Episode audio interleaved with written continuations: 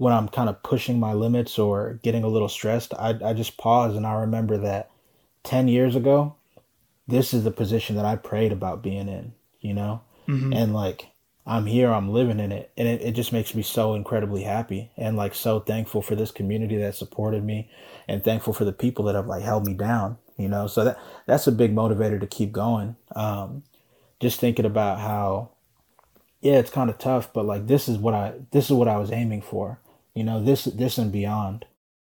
That was photographer Jovel Rennie whose ingenuity and talent continues to define both his personal and professional ambitions. His drive is influenced by his parents and his upbringing. When he was young, his mom passed away suddenly, leaving him and his dad to navigate life without their cornerstone. Jovel was a quiet, independent kid, and his dad had a hands off parenting approach.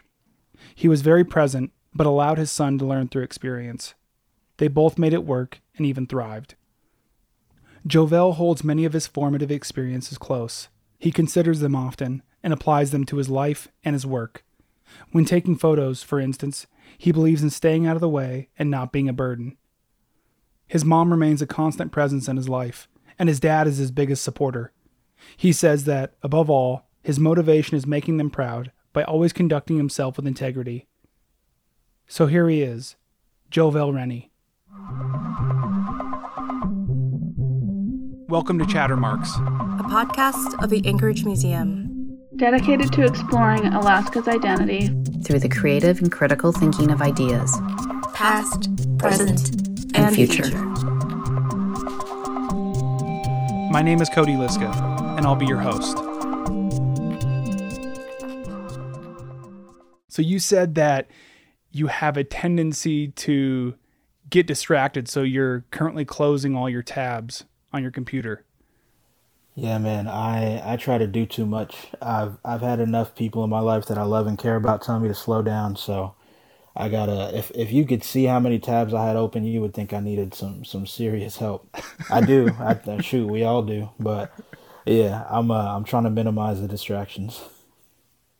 So on your personal website, on your about page, you say that you're just trying to take photos and make your mama proud. Is that an ongoing goal? Always, man. My mom passed away um, three days ago. It was 20 years since she passed away, which is just that's wild to think about. But yeah, that's that's always a goal, man. I'm just trying to do what I can with the camera, build bridges, like interact with new communities, learn and grow myself, and just try to do stuff that I think would make my mom proud. Mm-hmm. Um, honestly, every every July, every October, I always kind of go through these like weird spells where I kind of have to audit myself and I ask myself like would she be proud of what I'm doing? Yeah. And most of the time I don't think the answer's yes, but like the people that I love, the people that knew my mom, like they always try to remind me and lift me up. It's just like, yo, she would be super proud. But I come from like an old school Trini family, so I sometimes I wonder if my mom would even like understand the concept of me being a photographer and being a, a creative as like my day to day job. Because um, my aunt and uncle they don't get it. My dad's mad supportive, but my my extended family, every time I talk to them, the conversation always ends with like, "Well, don't forget, you got to get back to school" or something like that. Mm-hmm. And I'm just like, "Yeah," I'm like, "Yeah, yeah, that's cool. Thank you, thank you very much." How is your dad supportive? Um, he's supportive in the sense that he just he's never doubted me. Like anytime uh, anytime I've tried to do something, he's always just been like, okay, I trust you. My dad worked, so he didn't move to America till I was like three or four. Um, and he always worked opposite of whatever my, my little kid schedule was. So when my mom passed, mm-hmm. it was more or less like we were just two, we were two dudes who didn't really interact with each other, kind of forced to stick together, you know, but, and not to, not to knock him. I love my dad dearly. He's like an immensely incredibly smart person. He's like the definition of a hustler, but he didn't really know how to be like a, a dad to me. Um, but he wasn't he wasn't overbearing. He wasn't controlling. He was just kind of like he just I had a, I had a long leash. I'll put it that way. Like he didn't he didn't like helicopter parent or anything like that. Like he was very hands off. Like we didn't need to call CPS or anything like that. But like he was very hands off, and I think that helped kind of shape my independence and make me the person that I am. and my, my dad is the only family that I really have up here. I got two cousins that kind of disappeared. I'm, I'm not really sure what they're up to. One's down in Kenai, but um, but you know, like my dad being the only real family that I have left up here, it's just good to know that he's in my corner and he's always been supportive and he's mm-hmm. he's always had faith. Um, I think part of that comes from my dad being such a big gambler. like okay, yeah, like he's he's always willing to bet on himself, and because of that, he's always willing to bet on me. You know, which which is cool. I'm not a I'm not a gambler by by any sense of the word, man. Um, at least not not in my head. But yeah, no, my dad, he's he's cool like that. He's super cool. I got a lot of love for him. Do you think that your dad has tried to go over and above because of your mom's passing? That he needs to fill those shoes as well as his? I don't really think so. I think Okay. Yeah, I think nowadays I think he I think he's just proud. I think he's just proud that like with minimal like interference he's happy with how I turned out. Like he knows he doesn't have to worry about me. Like that's one of the things that we talk about is like because my dad has two other kids and they're both older than me.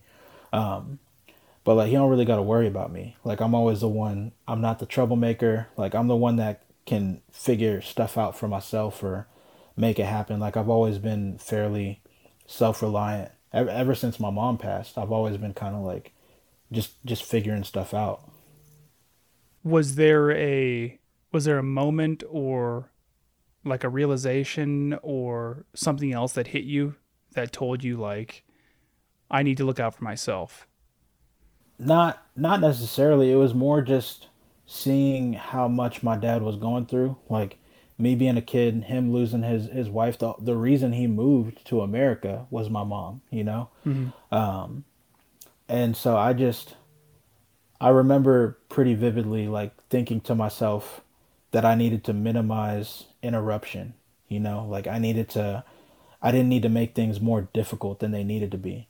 So I was always like a, a pretty like solid kid. You know, um, I was always curious about stuff, but I, I never, I never tried to stir up any trouble. Like if something did happen, I would try to figure it out myself before I needed to like take it to my dad. If something was going on with my dad, I'd try to support him and help out where I could. Mm-hmm. Um, yeah, I just, I just didn't things didn't need to be harder than they already were. So I just I kept working. I really like that what you just said about minimizing interruption. Did that come to you or was there a process to get there? I mean, I, I think it just made sense. Um, I don't I don't think it was like a light bulb moment or anything like that. It just it just seemed like the most logical thing to do. It's just like, oh, because like I had friends, you know, I had friends who were like quote unquote bad kids, always doing stuff and whatnot. And yeah, they had fun, but like at what cost? You know, at what cost to themselves, or what cost to their parents, their families? It just, I didn't need to do all that. Mm-hmm. And I, I, I'm really thankful that throughout most of my life, I've always been kind of a, like a visual learner. Like I can see something done a couple of times, and kind of understand if I want that for myself or not. Um, and a lot of the stuff, as fun as it might have looked, I realized like, yo, I don't really want that for myself. Cause like thinking two or three steps ahead, I'm like, yo, that that momentary fun is not worth the repercussions that come later down the road. Mm-hmm. What kind of kid were you? Were you like an extroverted, outgoing kid, or were you an introverted, artsy kid? I was I was introverted, but I wasn't artsy, and I, I still to this day I don't really think of myself as like an artsy individual. I just think I think a lot. I think that that's true of creatives and and people who are artistic. I think that they just they just think so much. Like we just have so much in our head that if we don't put it down in whatever medium speaks to us the most, it's going to drive us crazy. Mm-hmm. So I don't know. That that's how I think of it. Um, when I was a kid, I wasn't super. I don't know. I don't think I was very creative. I lived in my head a lot, and I spent a lot of time alone. My dad worked a lot, um, and I didn't have like a ton of daycare, so it was really just me and my thoughts. And so, I don't know. I appreciate that time alone because it made me okay with being alone, and it made me kind of work through different processes whenever I came across something that was like bugging me, mm-hmm. you know. Um, so I don't know. I, yeah, I wasn't. I was definitely definitely introverted, and I think as I get older, I've started to come out of my shell more so out of necessity or because I want to be an advocate for those who haven't quite found their voice yet. Mm-hmm. Um, but yeah, in terms of like the the art and the creativity, I I'm still trying to like identify with that label. I have I have a hard time identifying with that. For as long as I've known you, you have always been a very deliberate person. You know, you make these conscious decisions and these conscious efforts to do certain things that you recognize in yourself. You know, earlier you said that you were introverted, but you're you're making these efforts to to get out there. You know, where does that come from? Um, I think I think it comes from the understanding that if I don't ask for something, I probably won't get something. And there are a lot of people who need things, but they haven't found their voice to ask, or they they need to see what it looks like 1st mm-hmm. um, so part of it is because I want to do that for myself. Like I owe it to myself to always to always try, you know, to always speak my mind, to always speak my truth. I, I owe that to myself. But in part, I wanna I wanna do that for others too. Like especially in the community. When I think about when I think about my path and Young's path with photography, mm-hmm. I always think like when I meet young kids now, or not even young kids, just people who are like dipping their toes in it, doesn't matter how old they are. I always think I'm like, man, I would love to create the resources for people today that I wish I had when I was getting started. Mm-hmm. And that's what it, that's what it's all about. Just trying to make the path easier for those that are coming coming up next. Like there's no reason it should take somebody as long as it took me to to do what I did because like the tools are there. Like I, if I can be a resource, why wouldn't I want to be a resource? So I don't know. That's kind of how I how I feel it came about. Like that urge to speak up and get out there. Because if I wasn't gonna do it, then you know I, I can't sit on my hands and wait for somebody else to do it either. Like I just I I gotta try. It might have taken you a while, or even longer than you would have hoped to, to get where you are right now. But when you look back on that journey, do you do you appreciate that that process? Oh man, absolutely, absolutely, bro. I I think about this all the time, like especially around the work that I'm doing now.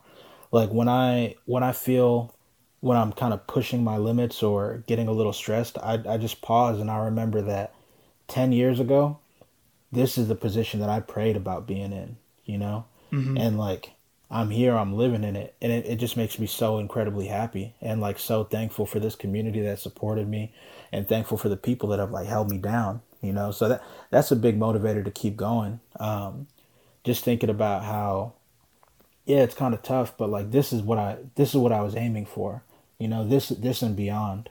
Um, yeah, it's it's cool to to look back and think about how much progress has been made.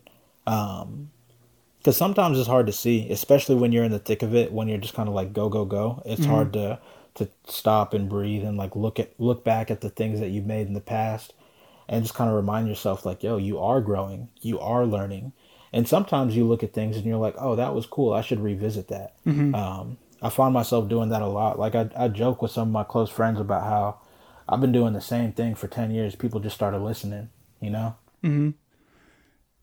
Earlier, you said that you just think a lot. Is it photography that quiets those thoughts? For me, that's what it is. Um, photography, journaling, which I'll admit I don't do it as often as I should. I, I tend to only journal when I'm like really going through it. So when even when I look back at my journals, like I don't really like to look back at them because it's just so sad, bro. Like oh man. Um, but photography's been a big blessing. A lot of times it's not even about it's not even about like the actual photo that's made it's just about the process you know just getting out spending time just me and my camera and not not looking for images but just making images and trying to be thoughtful about what uh, i'm photographing and being intentional about it mm-hmm. um, but journaling uh, reading uh, my partner's super supportive i love them immensely um, my therapist is mad cool so yeah i have a lot more tools and resources now to quiet things um, than I did in the past, but photography has definitely been a constant. Why is it sad to look back in your journal? It's it's sad just because like most of the times that I would write in my journal were because I was I was down bad. I was super down bad. I didn't know what else to do, so I just I wrote it. You know, I just wrote it all out. Um, so it can it can be kind of sad, but more often than that, it's pretty like it's pretty relieving. You know, because I'll look back on that and I'll be like, oh man, I was down bad. Now that's not even like a thought of mine, or that's not even a concern, or like sometimes I look back and I'm like, oh wow, why was I why was I tripping so hard about that? Um, so it's it's both it's both ways, but sometimes there's a few things that I look back at and I'm just like, oh shoot, I don't know if I ever actually solved that one. I think that's all of us, honestly. yeah, yeah. You know, what was your what was your upbringing like in Anchorage? Um, it was cool. It was relatively simple, you know. Like I think, I think it's always there's always that moment when the poor kids realize that they're poor. Um, or like for me, it was like that. Plus, like the black kid realizing I was black because I grew up, uh, kind of like when I would go to church when I spent time with my auntie and uncle and my community. I was around a lot of like Trini people, a lot of Afro Caribbean people, a lot of black people. But then when I was in school, that wasn't the case. You know, there wasn't a ton of kids in my neighborhood. Um, so I really, I just kind of grew up around adults a lot. Um, but other than that, you know, just being like a, a little dirty street kid, I had my bike.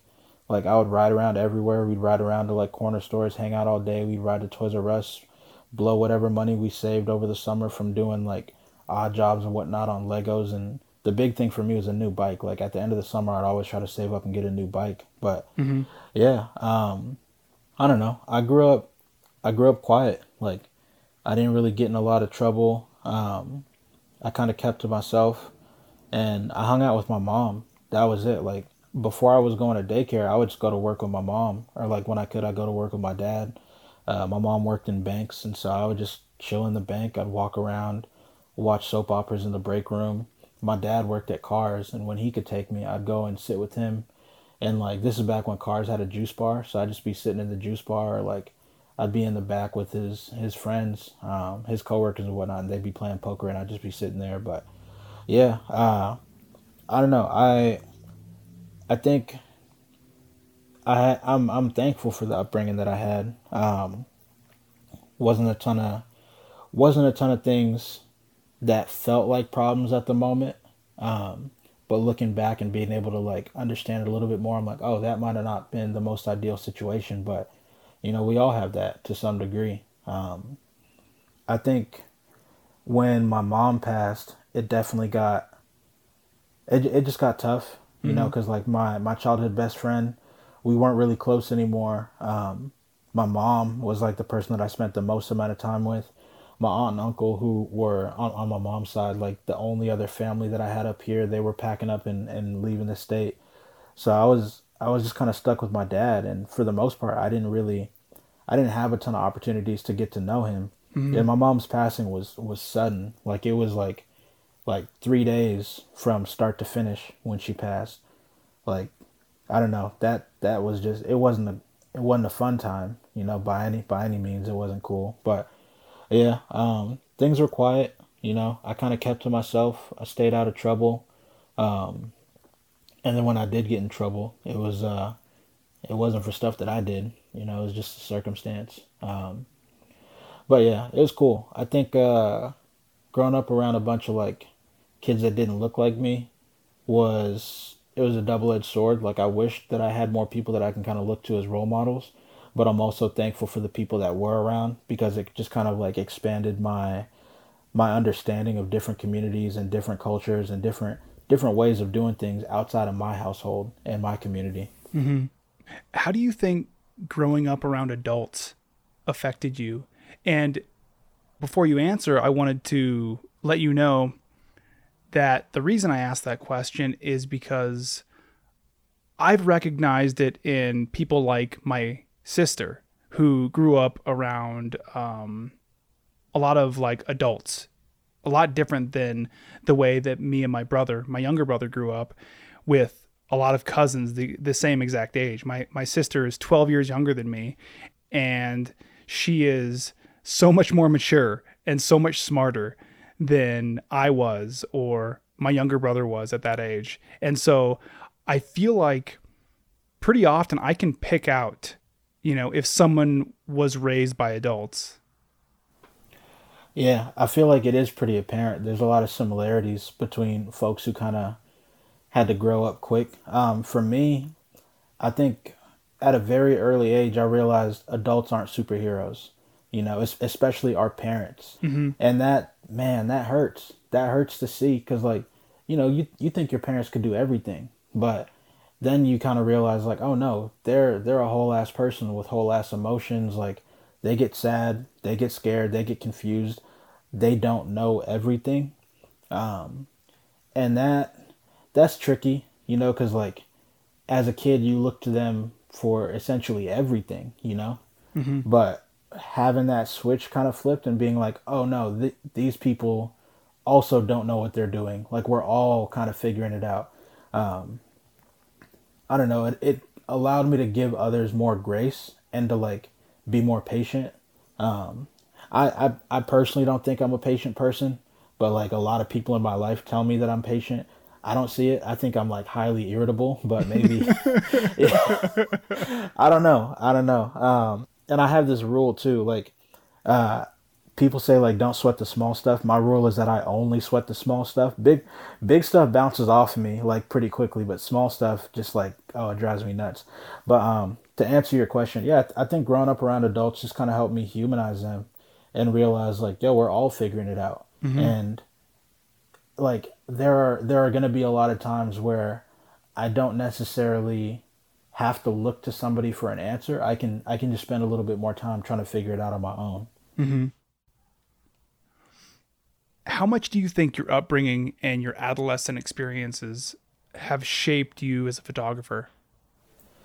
Um, man, I, I think quite a bit because I think at the end of the day, we're all just trying to make our little kid selves like happy and proud like even in like well into adulthood i think we're all just trying to like nurture and nourish that that baby within us that just wants to see us flourish um and i think i think that my curiosity and my stillness has translated into my photography a lot um and that makes me really happy like i really try to capture whatever it is, whether it be people or still life stuff, I always try to make sure that there's dignity in my subjects. Mm-hmm. Um, and I don't know. I, I think that that really helped. I think that being goal oriented and kind of knowing what path I want to put myself on came from like just my my like thinking as a child. Like I always try to think two or three steps ahead. Mm-hmm. Um, and just my like my willingness and my commitment to stick to a plan and understanding that like while plans can change, like the path can look a little different, but you know, just continuing to check in with myself and make sure that the end goal that I said I wanted is the end goal that I still want, and then working towards that path. Like, man, I've done so many different types of photography to get to the to get to the work that I am making now, the work that I'm like really proud to make, and that's not to say that I wasn't proud of all the work that I made in between. Um, but I think just like anything in life, like if you know where you're going it makes it easier to do some of the stuff that you don't love to do in between you know mm-hmm. i think that's where a, a lot of people kind of get caught up in stuff is like they might take a job that they're not necessarily in love with and they'll just say oh i'll just do it for a little bit until i get until i get on but if you lose track of that overall goal then you might just end up staying in a situation that you don't love because it's comfortable or like because change is scary and change can be hard um, so i'm pretty thankful that that's that's not something that I feel like I've ran into. Um, and a lot of times people ask me if I'll do photography forever, and I just say I'll I'll do it until I don't want to do it anymore. Like the moment it becomes something that I don't enjoy, I'll just I'll cut it. I'll just stop cold turkey. But I think above photography, I I get a lot of fulfillment from like connecting bridges and connecting communities and interacting with people and and listening to people's stories like that's going to be above photography and if photography can be the vessel that i use to do that mm-hmm. then then i'm golden like i feel great when you were a kid and you thought about the future did you have any aspirations to become something? Um, not really. I mean, I wanted to be a rapper, but I never really liked to rap. I thought I thought it'd be cool to get shot because like at the time it seemed like all my favorite rappers were getting shot and it was going well for them. Then I realized that's probably not the route that I want to go. Mm-hmm. um, but now when I was in in high school, I was really into um, the idea of being. And Keezy might have some funny stories about this, or I mean, they they're funny to me. I don't know if they're gonna be funny to him, but um, I was really into being like a background player in like entertainment. Like I really wanted to be an A and R, and I really wanted to like manage musicians and artists. Um, I don't think I ever really went down that path, but I, I always got a lot of joy from being a supporter and like recognizing talent and like connecting talent with with entities that could help like boost that talent you know mm-hmm. um you know and like I, I don't even gotta like somebody to like what they do you know? I don't have to i don't even have to understand what they do to understand that like if they have passion for it and if they're genuinely working towards it like i should support them. Like why wouldn't i mm-hmm. you know? It doesn't it there's no there's no benefit in being a hater you know? Mm-hmm. if you if you don't like something just get out the way and let them do their thing you know? But if if you support them then support support them like wholeheartedly like do it with your chest like go hard for that person mm-hmm. that's kind of how i feel like if i'm not rocking with it i'm gonna just get out the way and let you do you but if i if i like what you're doing or if i if i like the motivation that you have behind what you're doing then like i'll ride for you all the way mm-hmm. do you think that young Jovel would be proud of adult Jovel? Maybe. I think young Jovel would wish that adult Jovel did more to try to keep his hair. But other than that, other than that, I think I'd be cool. Yeah. Are you losing your hair? Bro, that it's been gone. Like I started shaving it when it was still an option and now I now I don't think it's coming back. I did the same exact thing actually. Yeah, man, that's what you got to do. That's what you got to do. Do you remember the first camera you shot on? The first camera I shot on, probably so before before I got like an actual camera, I used to make a bunch of like goofy videos and stuff with um with cell phone cameras. Like Young and I used to be super big cell phone nerds. Like that's kind of how we met. Was because we were both like little hustlers in school. Um, but the first real camera that I shot on was probably like a Canon XTI or something like that, like a Rebel XTI or a T1i. Um, and then just kind of graduated. The first camera that I bought was a T2i, and then I bought a Mark II, thinking I was like grown and was like on top of my stuff.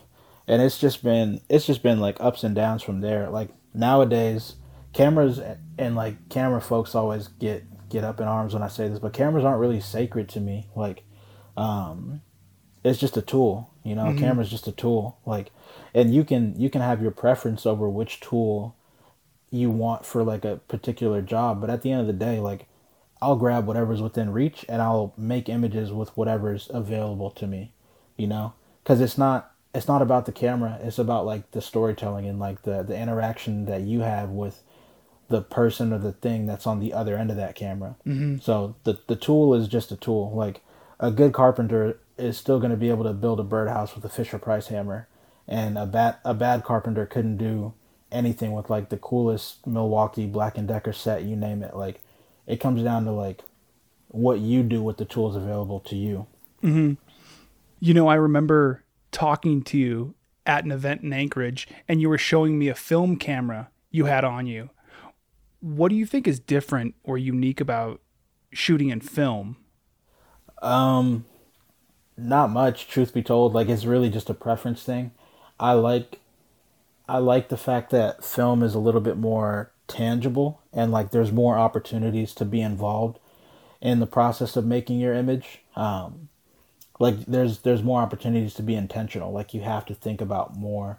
Uh, and film just it slows you down. You know, like it really or unless you got tons of money, like you want to slow down that process. You want to be thoughtful about what you're making. You want to, you know, feel feel like that camera and know how it works.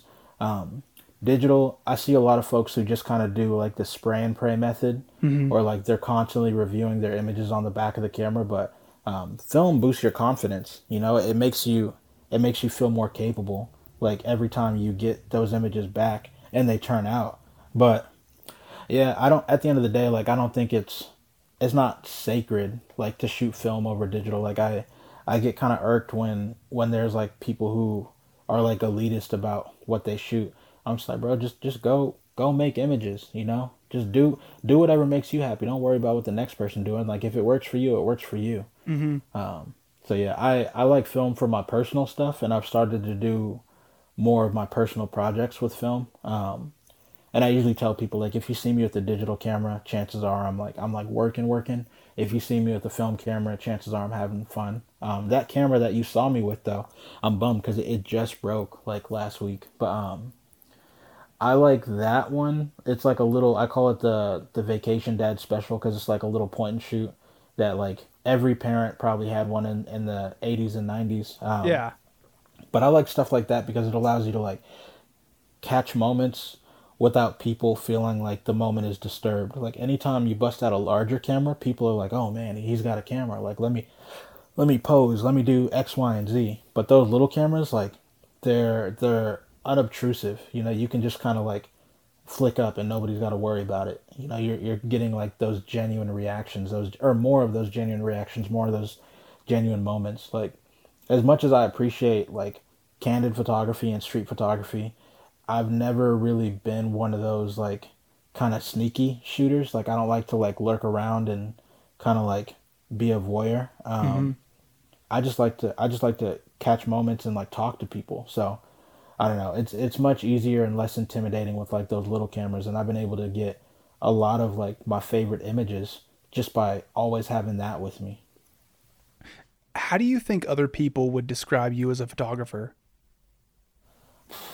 gosh, I I don't know. They might say I mean it depends on how they meet me cuz like I've had so many chapters in like my career as a photographer. Like if you met me cuz I photographed your family, you might think that I was like funny. If you met me if I was like doing your boudoir shoot, like hopefully you'd say I was like respectful and not a creep. If you met me because I was doing like corporate headshots or commercial work or whatever it might be, like there's a different thing people would say and like all all of those are me. Um, but yeah, uh, I don't know. I, I, I still run into people who know me from like one type of photography, and they're always surprised to see that I'm doing other stuff. Mm-hmm. But yeah, I think one of the things that's kind of tough right now is that I I have to be more selective. Like I have to say no a bit more, which in the early days, like when I was first entering like freelance life, I mean, you know how it goes. Like you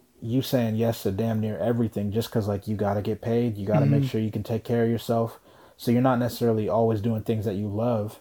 Um, but now I've kind of gotten to a point where I'm I'm sustaining myself and taking care of the people that I love with work that I feel is like purposeful and that I want to make. Um, but every now and then I'll still have somebody who will say like, "Hey, my kid's graduating," or like, "I need some maternity photos," or this or that, and I'm just I'm not that guy anymore. I I feel I feel like I led people astray because I never really wanted to be that guy, but like I understood that that could like pay the bills while I was able to like focus on the stuff that I love outside of that. But yeah, I mean, there's still some people like people who have held me down from the beginning. Like I try to always make space for them because like they've been. You got to be good to the people that have been good to you. You mm-hmm. know. Um, but when I do say no, I try not to leave people with like a shut door. You know, it's it's never just a no. It's like a hey, no, I can't do this, but like here are three recommendations of people that would be absolutely fantastic for it. So I, I try to do that.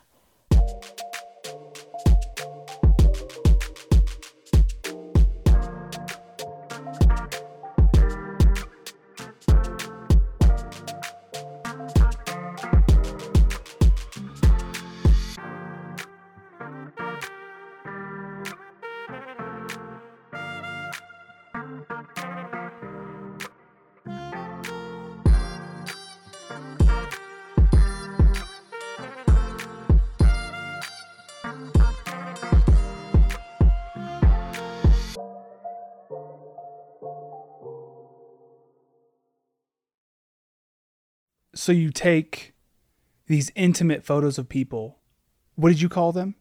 Boudoir? Is that what it is? Oh yeah, I mean you could just say booty pics, man. That's that's really what it is. that's really what it is, bro. How did you get into that? Um, so there was a there was a photographer working in town a couple of years ago, probably like six seven years ago now, who it seemed like everybody was going to.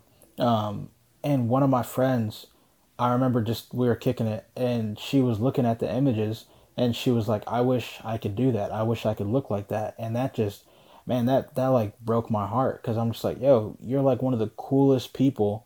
You can do this. Like you don't have to you don't have to look a certain way to do it. Plus like that photographer they they just went about things in a way that i didn't enjoy. Like they they were really big on like airbrushing their subjects and making everybody look plastic. And like i, I don't that's not that's not something that I enjoy. I want people to see themselves in images. You know, mm-hmm. I want people to like look at an image and know that that's them.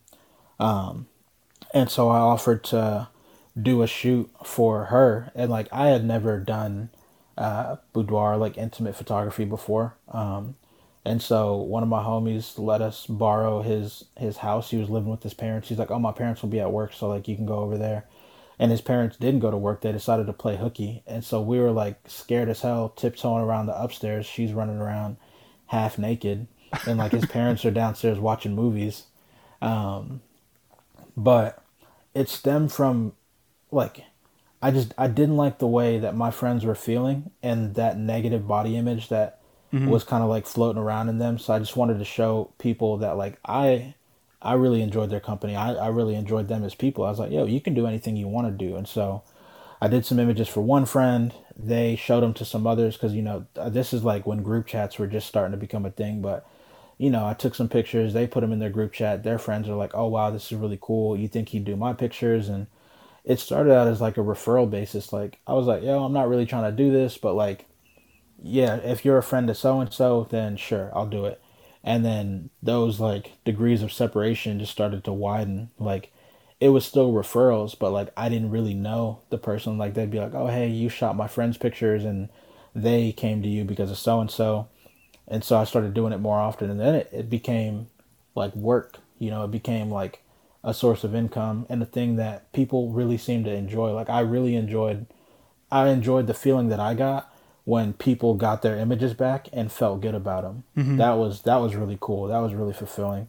Um, so, yeah, I uh, I enjoyed that. I did that for a while. Um, had a couple boyfriends and husbands mad, but you know what? That's that's their problem. Um, but it was cool. It was like a cool moment. At the end of the day, though, it did kind of burn me out because um, it seemed like people were wanting to shoot with me not because they genuinely wanted images for themselves or like to, to kind of document a moment in their life, but more for like a sense of social clout. And that wasn't that wasn't cool. That wasn't very fun. So um I just I stopped, you know, like I still do it every now and then, kind of like what I said about the other stuff like if if you've been down for me in the past or if like it, it it's case by case. Um but yeah, like I, I still do a lot of the stuff that I used to do, but it's really just case by case these days. Mm-hmm. When you're taking these photos, what is your etiquette in understanding someone's level of comfort, or is your etiquette always different? I'd say by and large it's the same. You know, like people are people, like dignity first. Uh, it's their body, their photos. Like the photos are for them, and so I don't push their bounds. You know, um, like I'll always suggest stuff that I think would lend itself to making like beautiful and unique images. Mm-hmm. But if somebody says that they're not down for it, then I don't ask them again. You know, usually before I would shoot, I would always tell people like, "Hey, if I suggest something, I I would, I'd always tell people like, "Hey, please understand that any of my suggestions or anything that I like ask you to do is coming from a place of making the best images that we can today."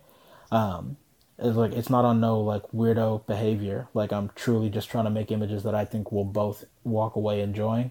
Mm-hmm. Um, but that being said, if I say something that you're just like, hey, I don't think I want to do that, then that's cool. We don't got to do it. Um, and just like, I don't know, man. There's a lot of there's a lot of male photographers that seem to only want to shoot nude females. Like they don't have any interest in doing any other kind of work. They're just like, no, this is what I do. And I'm just like, that's weird, bro. That's really weird. And like, especially as as we get older, it's like so we get older, but all of our subjects and our subject material like stays the same. Like, where's the growth in that? You know, where's like the evolution? Um, so I don't know. Uh, at the end of the day, I was trying to be of service and just not be another weirdo out there doing it. Like there's so many goofballs and like corny people doing just gross things, and we don't need that, you know. Mm-hmm. And now nowadays, um, there's so many talented photographers in the in the intimate space and in the boudoir space that I, I don't need to be there. Just plain and simple. Like there are so many people doing great work uh, that I don't need to be another person in that space. Like I'm I'm okay with that not being something that I do, you know? Mm-hmm.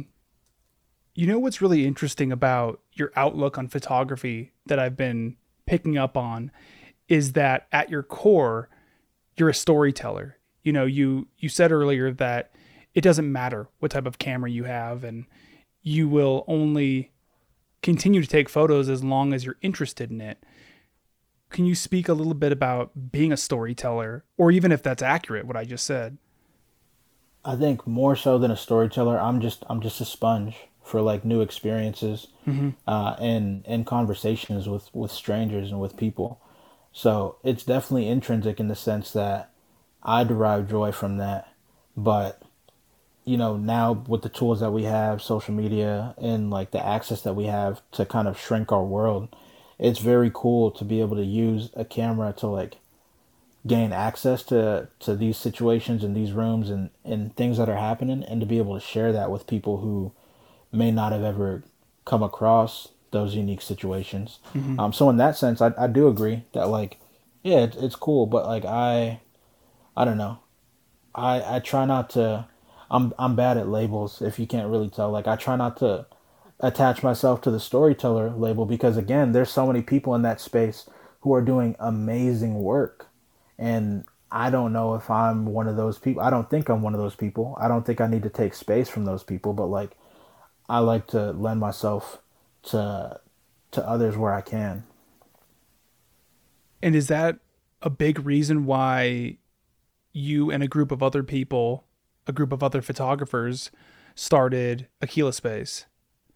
Oh man, you're gonna get me on my high horse now. Um, not not necessarily. So Aquila Space, uh, to go all the way back, Aquila Space is a product of Aquila Collective, and we started Aquila Collective. So it was myself, Willie Dalton, Oscar Avianita, um, Young joined us a little later, Mikey Huff, and then uh, Bex was in there back in the day, and our friend Forrest was in there. But Aquila Collective, oh, and Emma Sheffer. Emma Sheffer was like down in the early meetings too. Um, but Aquila Collective kind of started started because we, you know, we were like emerging photographers, and we were trying to dip our toes into like the world of commercial work. But uh, and this is this is when Instagram and like brand partnerships were kind of just becoming a thing. Um, and a lot of us had learned from uh, we had learned from like Clark Mishler. My my mentor is a guy, um, or I consider him my mentor. Uh, is a guy Stefan Vanasco. Um, Van Van Styles is like his old Instagram name. Um, but these are these are photographers who came from like the commercial world, and when we started to get these like get the attention of some of these brands and they wanted to reach out for partnerships, they were just they were definitely taking advantage of of like the younger creatives or the emerging creatives who didn't necessarily understand how like the business side of things worked. Um, and so the way Aquila Collective kind of started was we would send our portfolios out to these brands and say, hey, like let's work. And almost every time what we got back was these brands saying, oh wow, great stuff, but y'all are babies. Like we're not going to work with you because we were we were like 20, 21 years old, you know, Mm-hmm. and they they just weren't giving us the time of day. And so the way I describe it is kind of like a little rascal situation. Like you know the scene and Little Rascals where they get on each other's shoulders and they like go into the bank and they try to get a bank account and they pretend pretend to be an adult. That's how I feel like Aquila Collective got started because we we took our same portfolios, put them all on one website, branded it Aquila Collective. Didn't really show like our faces or say much about us. We just said like, hey, we are a creative agency. We have a roster of talent. Here's the work that our talent has done, and we sent it back to those same companies, and we started getting yeses. Really? Yeah, yeah. It was just all about how it was packaged. You know, That's great. it was it was wild. So we started doing that um, with Willie kind of spearheading the Aquila Collective. We started to advocate for creatives who were like dipping their toes in the commercial world and trying to make sure that they got fair and equitable treatment. Um, and so with that, like we would negotiate contracts for for Instagram kids, like inst- like Instagram jobs, like companies would offer you four hundred dollars in a backpack for like fifty images and a bunch of social posts, and that is like that's just that's not a fair rap. That's not a good deal. Like you can't pay your bills. You can't you can't continue to grow and take care of yourself being paid in exposure and product. Like that's not how that's not how it works. And so we started to like rep these kids and it took a lot of trust. But we would tell these kids it's like, hey, they offered you four hundred, we can get you two thousand, you know, and you, you cut us fifteen percent. We'll we'll handle the negotiations. We we basically acted as agents and managers for creatives in order to let them continue creating because that's what you see so often with people who are really good at art, be it music or painting or photography, whatever whatever have you. There are so many talented people that are just great artists, but they don't know how to market themselves. They don't know how to communicate their skill set um, to somebody in like the commercial world or that that sector of things in order to like get that check, you know. Um, and then on the other side of that too, you see a lot of like very regular mediocre artists, and honestly, I'm I'm probably one of them. But like, you see a lot of people who aren't necessarily great at what they do, but they know how to network and they know how to work a room, and they're always getting the jobs. And all that does for the artists who are like killing it, it just bums them out. They're just like, oh man, I wish I can get jobs like this or jobs like that. You know, so we wanted to we wanted to be able to help those artists land those gigs without having to take away from their ability to create or focus on the things that matter most to them. Um, so we did Aquila Collective for a couple of years, kind of serving as like, uh, I think the term for it is boutique, boutique agency, which just means that we were small and we didn't have any money. Um, but we operated as a boutique agency for a couple of years. And from that, we were able to save up enough money. And we started thinking, so this, this is where Aquila Space comes in. Um, you know, I had done with Young, I had done a couple of shows. Like we did that show at BPU years ago with 49th. Uh, that was awesome. I loved it. It was a great time. We didn't sell any pieces. And then we did a show at Sub Zero. That was like also a fun time. We didn't sell any pieces. Um, and I've seen other artists who have done shows with like cafes and restaurants and this and that, and they have fun, but they don't sell any pieces. And a lot of that I felt was because those spaces that we were selling out of, they they were not designed for the consumption of art. They didn't have the infrastructure for it. They didn't have the resources to be able to like allocate the time necessary to properly promote those shows and those events. Um, and in the worst of situations, like the shows wouldn't go, they wouldn't be financially successful shows. And then whoever it was on the restaurant or cafe side would look to the artist and be like, well, you didn't sell anything, so you must be a bad artist. And like that, that sucks. That's not a good feeling. And it's not true. Mm-hmm. It's not true. Like I'm not trying to go into, I would hate to have to go into a cafe and stand over a family that's just trying to enjoy a meal because I want to check out some work on the wall.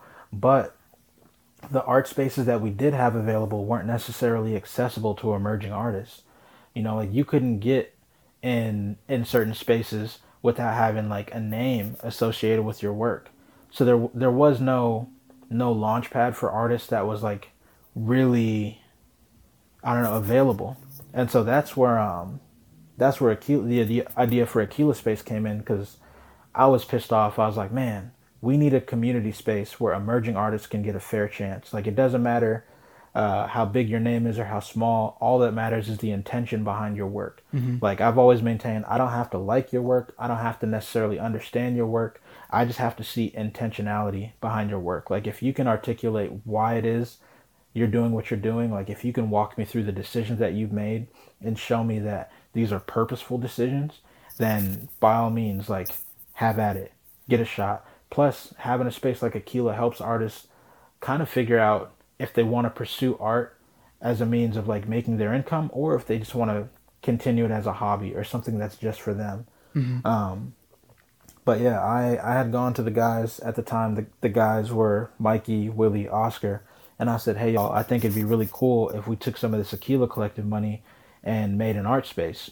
And they all told me, "That's dumb. Go away." The first the first time, the first time. um, and so I was like, "Screw you guys. I'm gonna do it myself." And I tried to do it myself, and I kind of ran into that same situation that we had earlier, where people were like, "Oh, that's a cool idea. That's a cute idea, but you're just a baby." Like, no, it's not happening. Um, and we had already done one event. We had done the the Aquila Collective pop up um, in the space that would become Aquila Space. Uh, we had done that in 2015, I think it was, um, 15 or 16, something like that. And that was cool. That was like a wildly successful event. Um, but then later, after I'd trying to, I'd like beaten the pavement by myself. The guys came around, and each of them had something that they wanted out of a space. Like I wanted a gallery. Uh, Willie wanted like an editing bay and and like a studio. Oscar wanted a studio, and Mikey wanted a place that he can kind of call like command center for for things that he was working on. And so we put our heads together.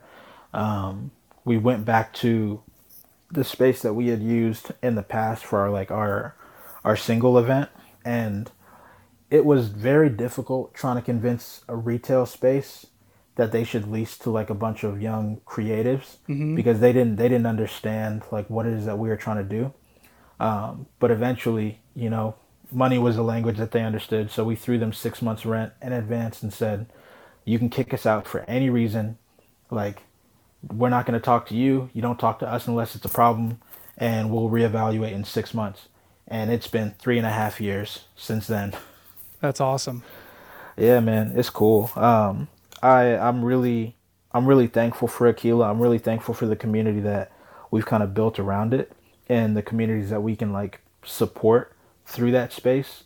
Uh, one of my biggest things is like building bridges between creative and commercial, and I feel like Aquila does that fairly well. Like we're still trying to be better about it, but I feel like Aquila is like like you know in movies there's always like that one bar that's like the the the parlay zone. It's like nothing goes down, no no bad stuff goes down here. Like everybody can meet there. I feel like Aquila is kind of that space for people who who live in like the corporate world or like the commercial side of things and people who are also creatives. Like I feel like they can all kind of congregate there and have discussions without anybody feeling like they're stepping on anybody's toes or encroaching upon anybody's like turf or anything like that. Mm-hmm. Do you think that if something like Aquila Space was around when you were younger, that you would have benefited from it artistically and professionally?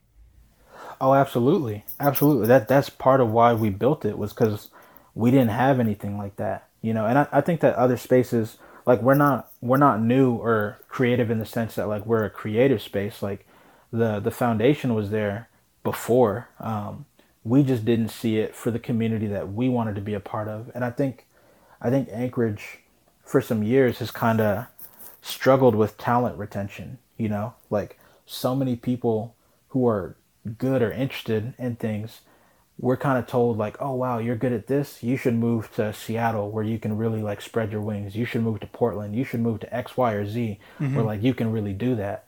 But like how do we build the community that we want if we keep pushing the people away? You know like you have to create space to nurture that talent here. You have to give them community.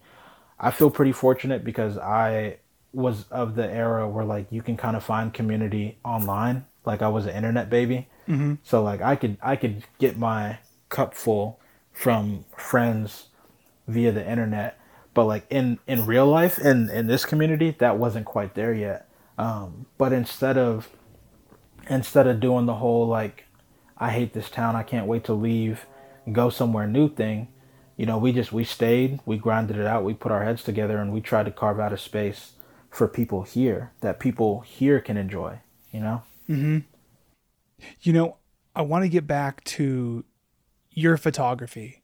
I have I have a few more lines of questioning about that, if you don't mind.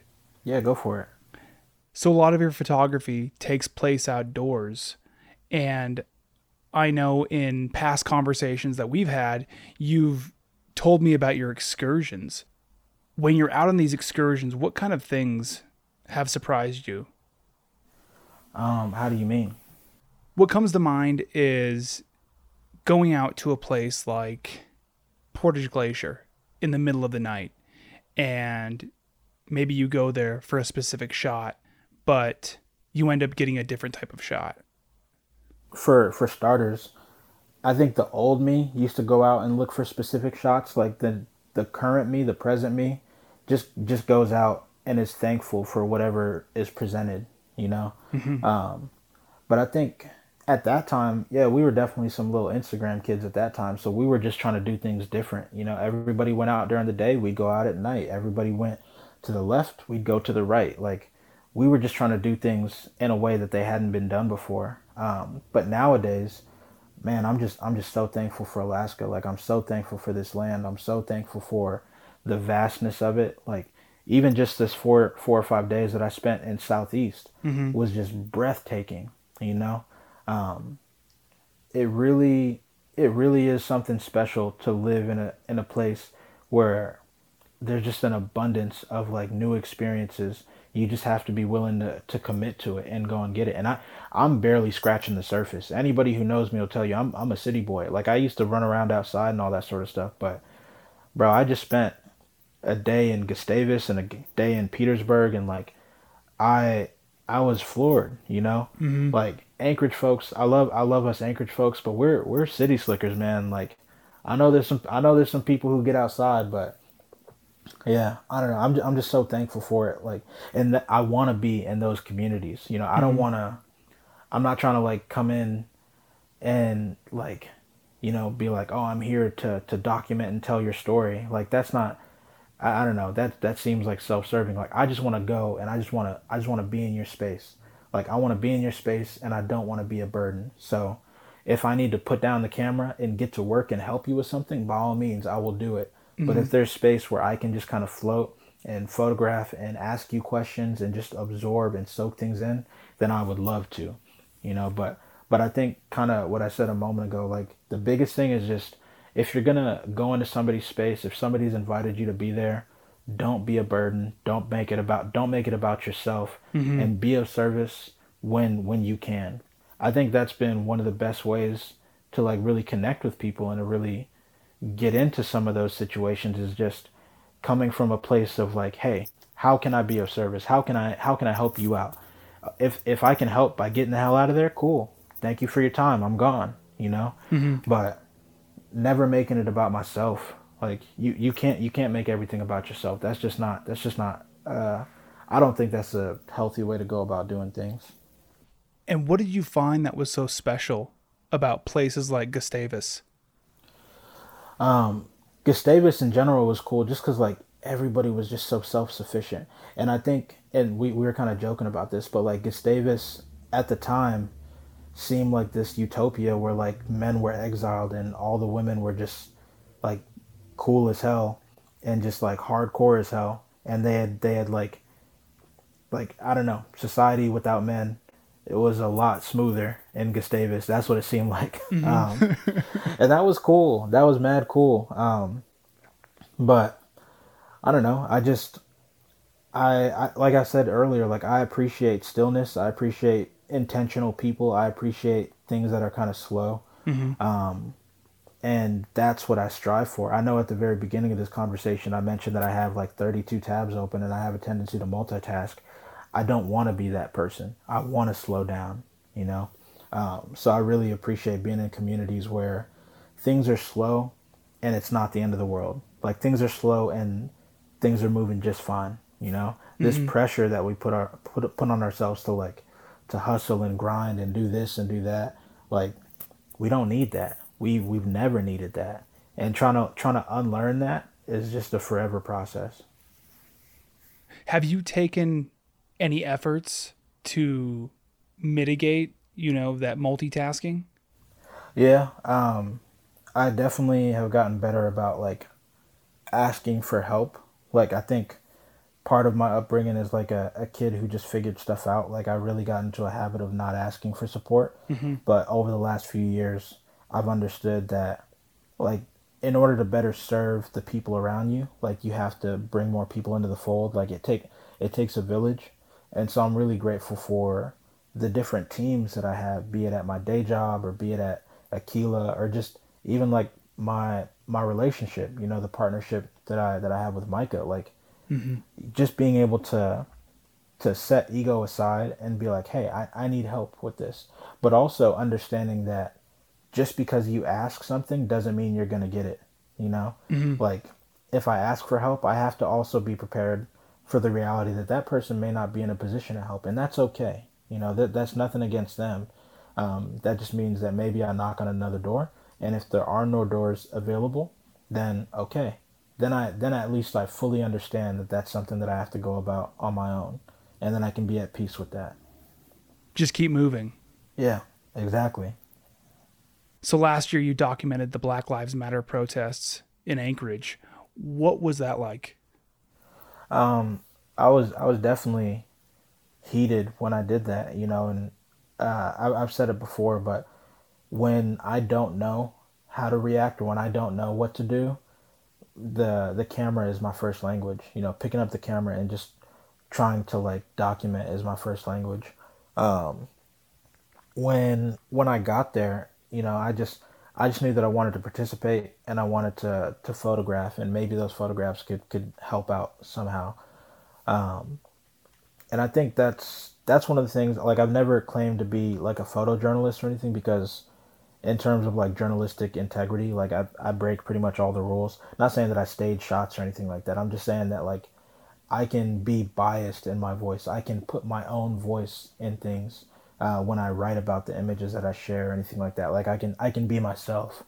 Um, but yeah, I just I knew I wanted to be there. When I got there, I I was like really overwhelmed with how many different marginalized communities had come together, um, and that you know while the the phrase may be Black Lives Matter, it it really is about all the marginalized marginalized people, whether that be indigenous folks or LGBTQIA plus folks or or black folks, like any any group of people that has faced oppression at the hands of police was there, you know, to to fight back against that. Um, I think that that was really special. Uh, I think that in Alaska, um, you know, we see indigenous peoples uh, be on the, the, the bad end of of like interactions with police more than we see black folks. Um, so it was it was very like I, it, wasn't good, but it was very like heartwarming to see everybody come together and and protest injustice. Um, and then from there, man, I just I wanted to be of service with those images. I didn't know what to do. Like when I first went out there, my intention was to go and take those images, and I was gonna blow them up. And this is this is like you know first quarter COVID, so Aquila was essentially shut down. Like we didn't we weren't doing any shows or anything like that. Um, but I wanted to take those images. I was gonna go to Costco and get them blown up, and then I was gonna just plaster them on the windows because like if you're driving in downtown Anchorage and you pass Aquila, we have these big windows that when something's going on in there, it's it's hard to miss. Like you see it. So I essentially wanted to make a billboard of these protest images. Um, but then what I realized uh, was that that's expensive and I have no money. So instead,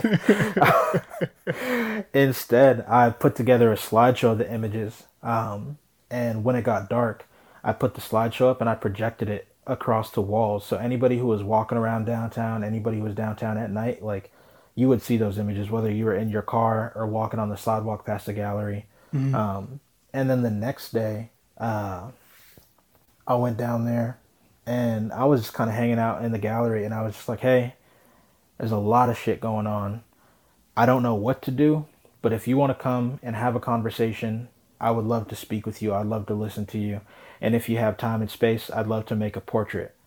And so um I started doing that and I'd also put on there I was like, "Oh, also we're going to I was like, we're going to try and do a little fundraiser like whatever money we raise, we'll give to an organization, you know?" And man, within the span of, of a week, that little fundraiser with the goal of raising I thought we might raise like 500 bucks or something like that. It just it it caught it caught legs and we raised uh, over $20,000 in the span of a week. Oh, that's great. We were able to give money to, to 16 different organizations um, at the end of it all, which is great. It was it was really great. It was really something special. Like that was that seeing the community come together like that was just so overwhelming. Um, mm. And it, it was just awesome to see. It, it really gave me a lot of faith and uh in, in Anchorage. Did it feel different from other projects you've done? Um, yeah, definitely, because because other projects were more like, especially Aquila projects. Like we always try to have fun, fun or like information be at the forefront of what we do. You know, because mm-hmm. like I I wholeheartedly believe that art should spark conversation. You know, like art should make you feel so viscerally about something that you need to talk about it. Like I don't care if you love the art or if you hate the art but you should feel so moved by it that you need to talk about it. You know? Mm-hmm. Um, if you walk away from something just kind of feeling ho hum, then like to me that didn't really hit the mark. So, yeah, it, felt it felt good because it was one of the first things in a while that we had done that the conversation was starting, and this was this was to me this was the most important conversation that we were having. You know. Mm-hmm. Um, so to see that to see that be received in the way that it was received, and the community partners reach out in the way that they did, and the support that was coming in from what seemed like every angle, it was it was it was very humbling, and it just made me want to dedicate myself to the work even more. Mm-hmm. Have you ever felt a responsibility to document something? Like if you don't document it, then that moment will be lost forever? Not necessarily. Um, because in in that what I hear is like what I hear in that is me that would be me centering myself in whatever is going on, whatever's taking place. Like mm-hmm. these these things that take place, these movements, these cultures, these stories, like they all have their own way of passing stories along. They all have their own way of carrying down tradition. They don't they don't need me. You know, nobody needs me. But if I can be there and if I can document in a way that isn't getting in the way or like altering the way things are done, then I would love that opportunity. You know, Jovel, that that does it for my questions, and I, I I just want to let you know, man, that it's always such a privilege to talk to you because I feel like I learn something every time I talk to you. So thank you. Man, thank you. This was this was cool, man. I uh I really appreciate it.